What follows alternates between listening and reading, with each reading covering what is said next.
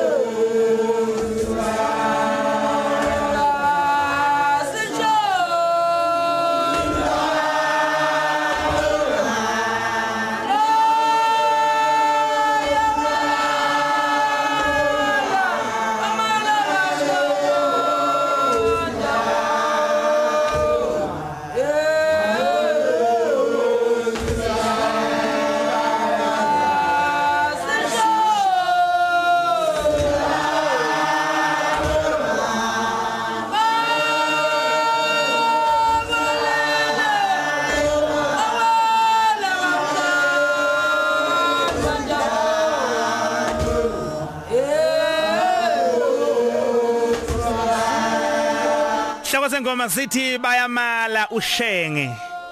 Njobo izwa ke Princess Magogo umntwana uMagogo kaDinuzulu lo Eh uqanjwe ngaye ke stadium esisetshenziswa ke ngamaZulu FC lapha ke eThekwini eh iMagogo stadium elapha na ke kwaMashi Princess Magogo stadium. Eh so ke sesisholo ukuthi nje ke wazi lo mlando ukuthi balekile ke eh umntwana ke lo uzala ke eh uShenge. Sinaye ke namhlanje bukhoma ke emsakazweni eh umntaka Magogo eh kaDinuzulu. Umzukulu lona ke eh kaDinuzulu eh kacetshwayo lapha na kuMamonga osuthu uMamonga ngabulala uyasizila. Uqotha imbokodo nesisekelo ufana nendlovu eminyama yakithondini usilwana nkozimbi ezimbili enye kwangena etsheni enye yasebhanganomo uhlothovu kabheke kufana nemsebenzi emsebelanga usifuba singungu singungubele enyakani esibhobukwayo uyozwakala indaba. Umzukulu kaJinini nomnyama unhlamvana bhuluni lubo somawutshanga benogqilebane phansi lapha ke eh ondini silo leso sasondini umzukulu lona eh lapha ke ngempela ke wesilo eh sakhona lapha ke futhi ke eh lapha ke eh ondini eh isilo ke eh, umpande eh ka senza ngakhona eh kajama. Sinaye ke namhlanje ke emsakazweni ubukhozi FM bukhoma isizathu esinqala ukuthi ke lenyanga sikuyona inyanga yamadoda. So ke sikhuluma namadoda ke asemkantshubomvu. Nawe ke njengomuntu omusha ungasika ke iphethini ufunde isifundo ukuthi ke makhulunywa ngendoda eqotho kukhulunywa ngani? Umuntu ukuthi ukhulele ebudodeni kufanele abe indoda eh enjani? Noma abe insizwe enjani ukuze akhulele ebudodeni? Iziphi izinto kufanele uyigweme mangabe useyinsizwa ukuze ukhule ukhulele ebudodeni? Shenge. Sokalisa. Ndabezitha mageba. Siyakwamukela emsakazweni ukhozi FM ngiyabonga khathide ithuba elinginike lona. Abantu abaningi shenge bayakwazi bekubona lapha eh komabona kude eh njalo njalo befunda ngamaphepheni abanye abanye abazange babe nenhlanhla esinayo uthina ukuthi eh sibe nawe ebukhoma. Abazange bakuthinte ngesandla. Abanye abanye bafisa ukuthi bakubone ngelinye ilanga. Eh kodwa namhlanje indaba uqeda iminyaka eh noma ake ngithi nje kulonyaka uqeda iminyaka e90 udla amabele. Kusho ukuthini kulokhu kuwena sokalisa? Isibusiso sikaNkuluNkulu ngoba lapha ehlabalelweni kuthiwa umuntu uNkulunkulu udala ukuthi uyophila iminyaka emashumi ayisikhombisa. Ngakho ke engaphezulu kwaleyo umbhanso ngakho ke umbhanso umuntu awunikwa usimakade ngokuthanda kwakhe. Yebo. Kunjalo sokalisa. Eh mhlambe ushenge amangakachaze nje achazele umuntu angamazi eh ukuthi ushenge umuntu onjani. Mhlambe singafisa eh ndaba ezitha ukusichaza ukuthi uma sikhuluma ngoshenge sikhuluma ngomntwana kwaphinda ngene ungumuntu onjani? Kulukhuni khathi ngichaze mina. Angazi ngiyachaza ngithi. Ngekelela ngoba umuntu ubona ngabanye abantu besimethu unje bese bese bemchaza kahle ikakhulu ongeqa bafana nawe nje emaphepheni. Abasazi kangcono kunabasizazi ubakebe Indaba ezitha endabeni yomlando ngiyazi ukuthi masikhuluma ngumntwana kwaphinda ngene sikhuluma ngenjula lwazi sikhuluma ngomzukulu wesilo sakithi osuthu isilo udinuzulu kacetshwayo. Lokhu kuwena mageba eh njengomntwana ngiyazi ukuthi uyinqolobane umlando khona kuwena. Siyafisa umlando ukuthi eh ungafi mageba. Intsha namhlanje sibonakala ingasakwazi ukuthola ngendlela efanele nomlando wangempela ukuthi imvelaphi yethu ngabe yini. Khathide yebo shenge ubufisa ngikhulume ngani khathide bengifisa nje shenge ukusikhela nje phezulu ukuthi masikhuluma ngoshenge eh ngiyazi ukuthi sikhuluma eh ngomntwana ozalwa inkosi umathole wakabuthelizi mhlawumbe ukusikhela nje phezulu kafushane shenge kunjalo ukuthi ubaba umathole katshani bezwe. Eh nokuthi ke ubukhona bambuyinde emqoka ngoba umntwana ongizalayo lo ukhuluma ngaye khathide akazaqoma akaqomanga ubaba. Umntwana lo ongizalayo wathunywa kabuthelezi wathunywa umne wami. Inkosi maphumzana kaDinizulu umalume wami wakwabo. Wathi akahambe avusa ubuhlobo kwabuthelezi.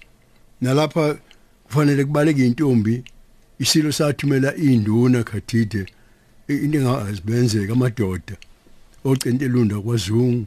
Omphimbo ndebele. Engibaziyo ngiseyingane ngikhula kwadla amahlahla.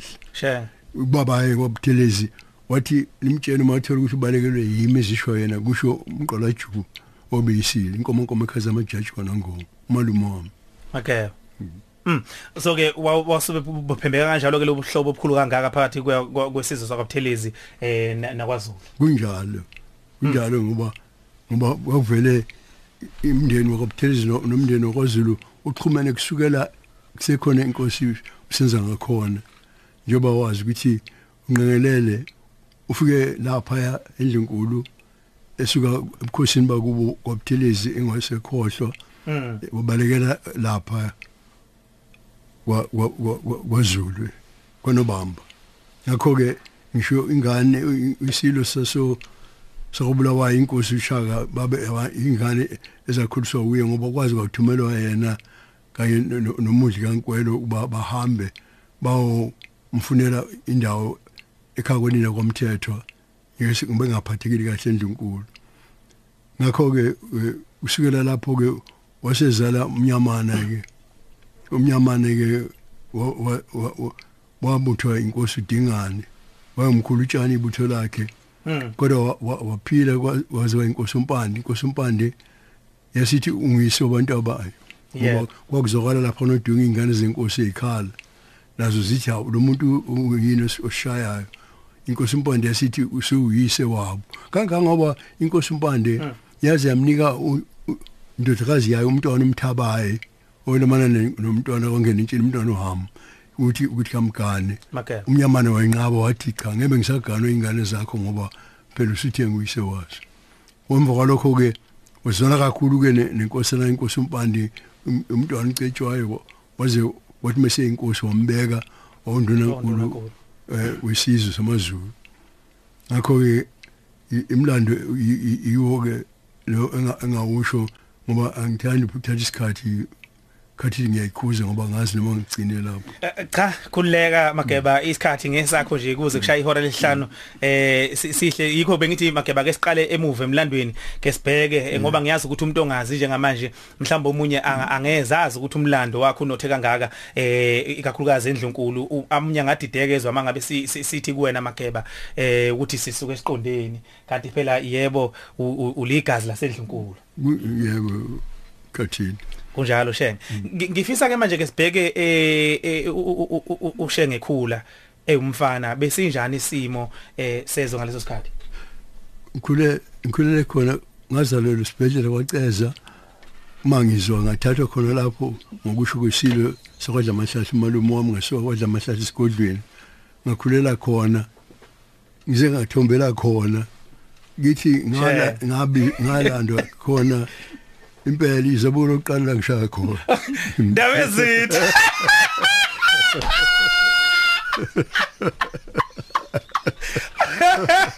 Ukuyeza kuyeza kala mageba. Eh. Eh shenge cha siyathokoza kakhulu ndaba ezitha.